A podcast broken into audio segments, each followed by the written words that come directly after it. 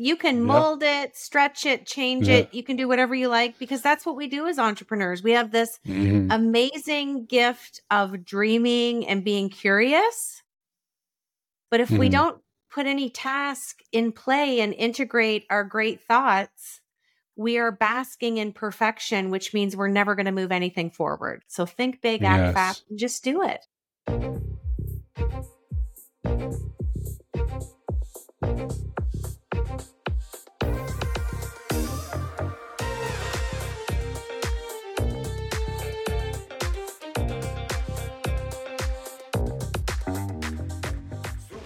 Welcome to Super Entrepreneurs Podcast. I'm your host, Shahid Durrani.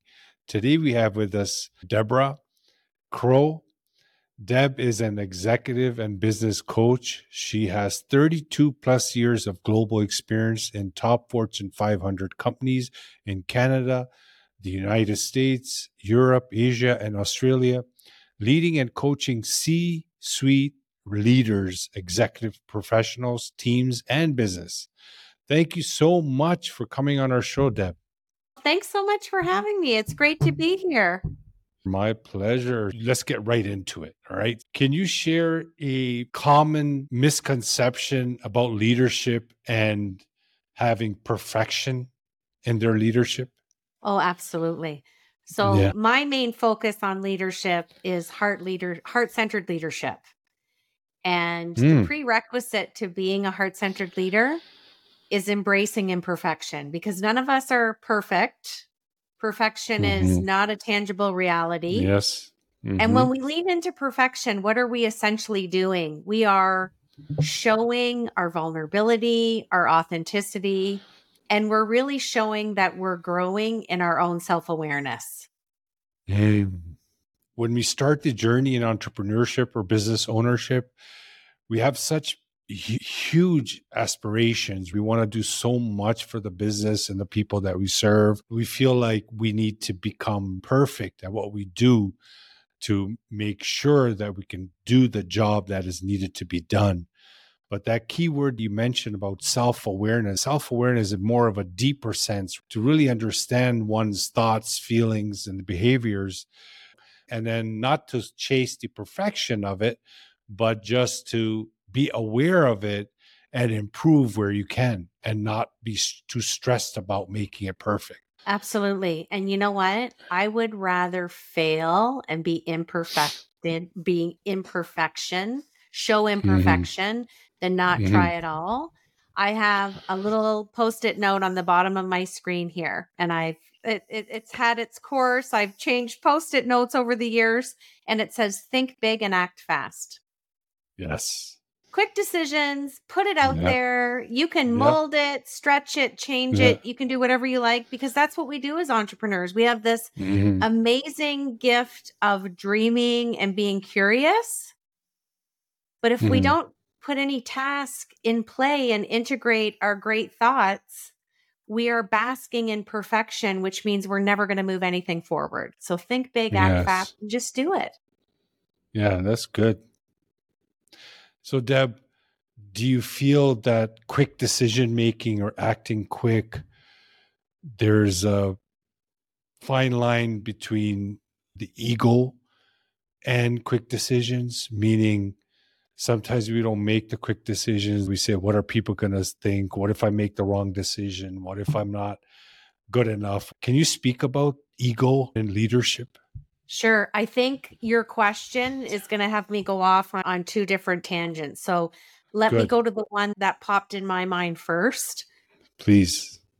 I work with a lot of C suite and a lot of executives. They have a tsunami of information coming at them at any given time. Sometimes, most times, they have nanoseconds to either make a decision or delegate. There's no ego involved. Mhm. They have to tap into what we call intuition management. Mhm. When the ego is involved, they're not leading, they're managing, they're micromanaging, and they get succumb with the task because they feel like they need to see it out to its end result or fruition because they feel with that ego that it has to be present.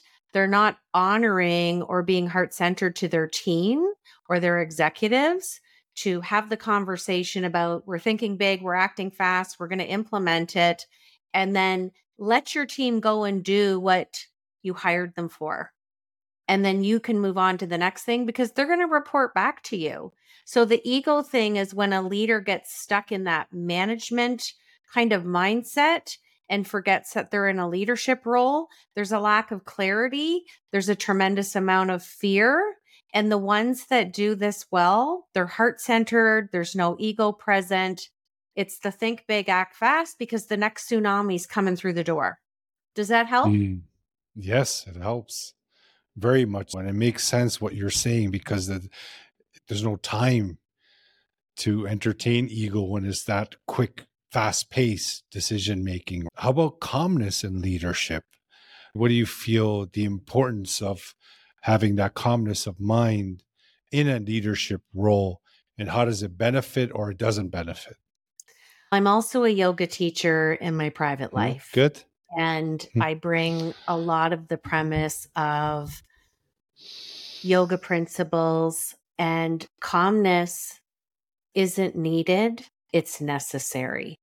So I like the term equanimity. So, equanimity by definition is mental calmness and composure. What does it really mean? It means that you leave space for that person, that conversation. You're listening attentively. You're completely present. You're not thinking in your mind of how to resolve this or the next thing on your agenda. You are fully in the moment with that person with equanimity so that you can make an informed decision based on a meaningful conversation.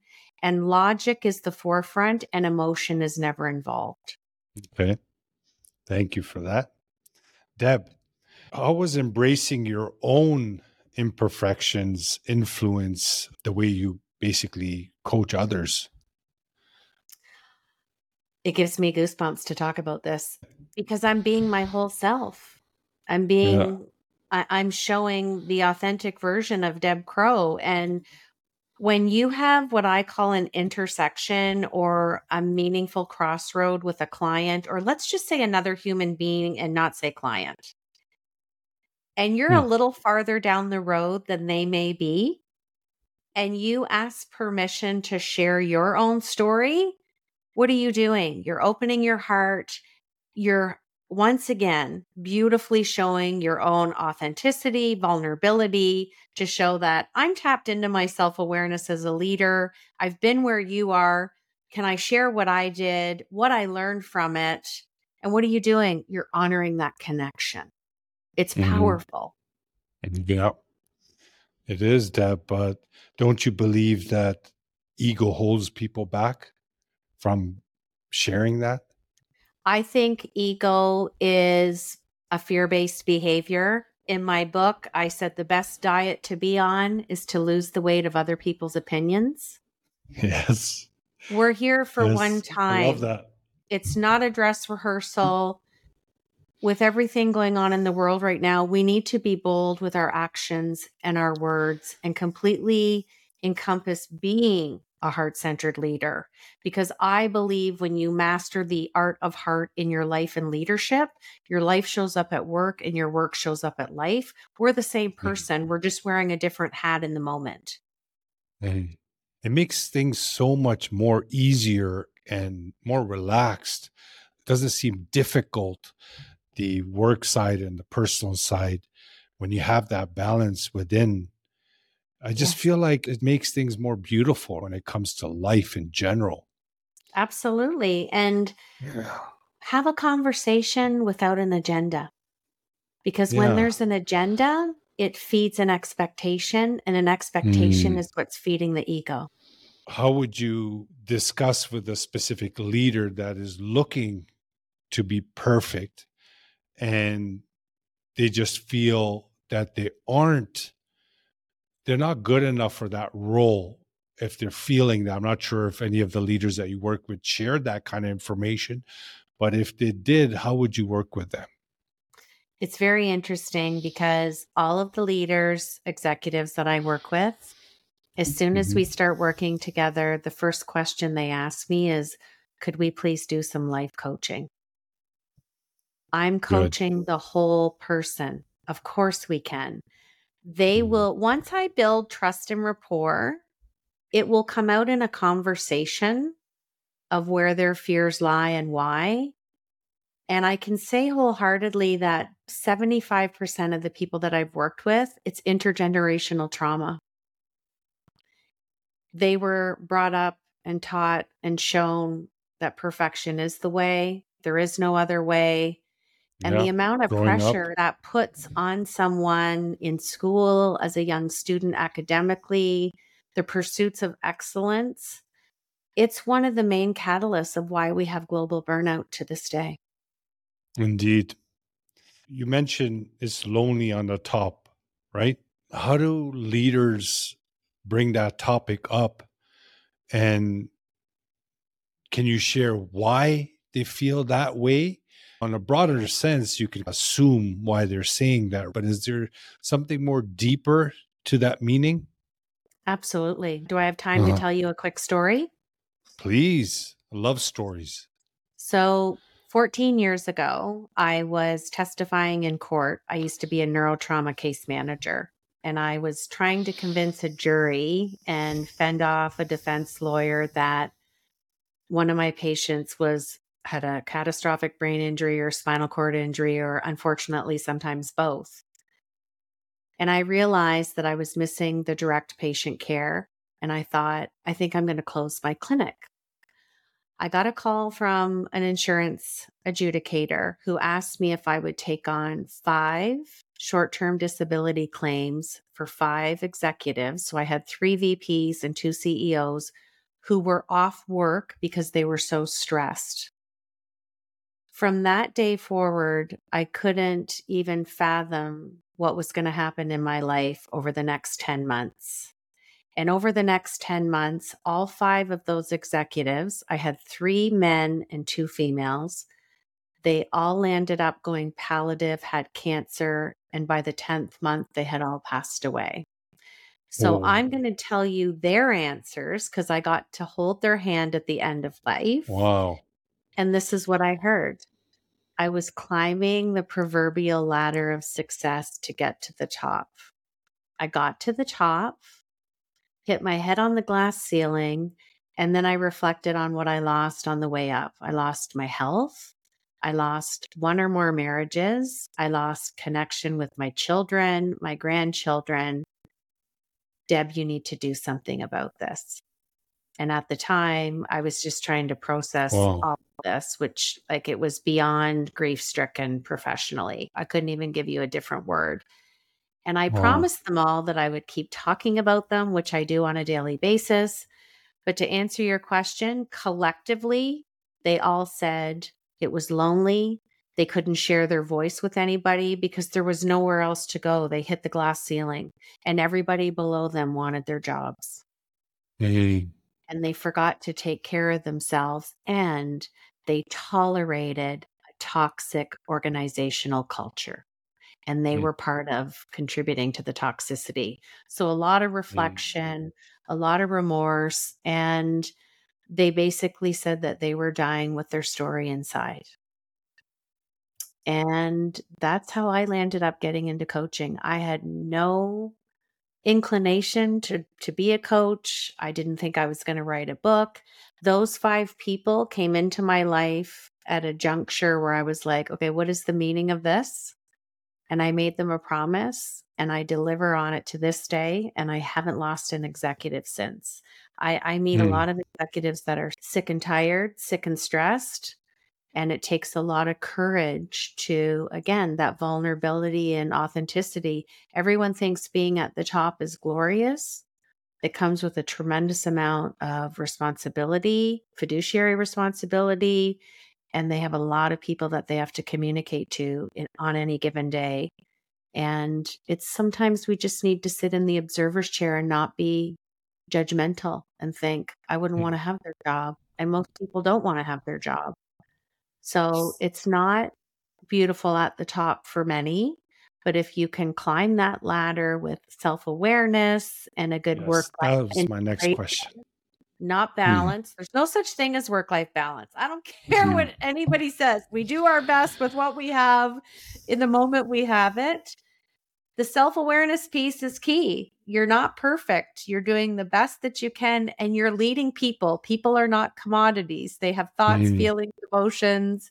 It's a very hard role, but there's many people across the globe doing it very well and they're healthy, they're in healthy marriages, have great relationship with their kids and grandkids. But those five people taught me a lot and it fully brought my coaching practice full circle because I always knew that heart centered leadership was present, even when I was told it didn't have a place in business acumen. This is going back 33 years ago. I always stayed my course and I knew when the time was right, I'd write about it. I I sometimes think about if I remained as I was before, by now I would have had some serious illnesses. I think about that because I don't try to go in the past, but when I do, it was super hectic um, when you're living from outside in. It felt like a nightmare, but when you're in it, you don't even realize there's anything wrong. You just feel like it's normal. When you become self aware and you start digging, you start going in over time, you start realizing, wow, there's a lot of stuff that needs to be focused on here. But when you do come out with that transformation, for example, like you mentioned, everything starts improving your health, your relationships, the way you do business. So, those five people, if they were given this opportunity to work with someone like yourself, work on their mindset, work on the self, self awareness, work on investing in themselves, their journey would have been phenomenally different and better. Yeah. But we learn from that and and we talk Yeah. about it and we educate others and we keep their legacy alive in a positive way and that's Yeah. the promise that I gave them. Thank you so much for sharing that story on this show. There's a lot of people out there.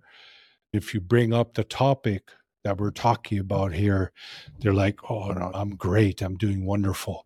And then you notice how they may not be doing wonderful is when they snap, when a very small thing happens. They, they elevate it to a level that it, they, they just start vibrating in a way that you could tell that Mhm. there's something going on and that all around you.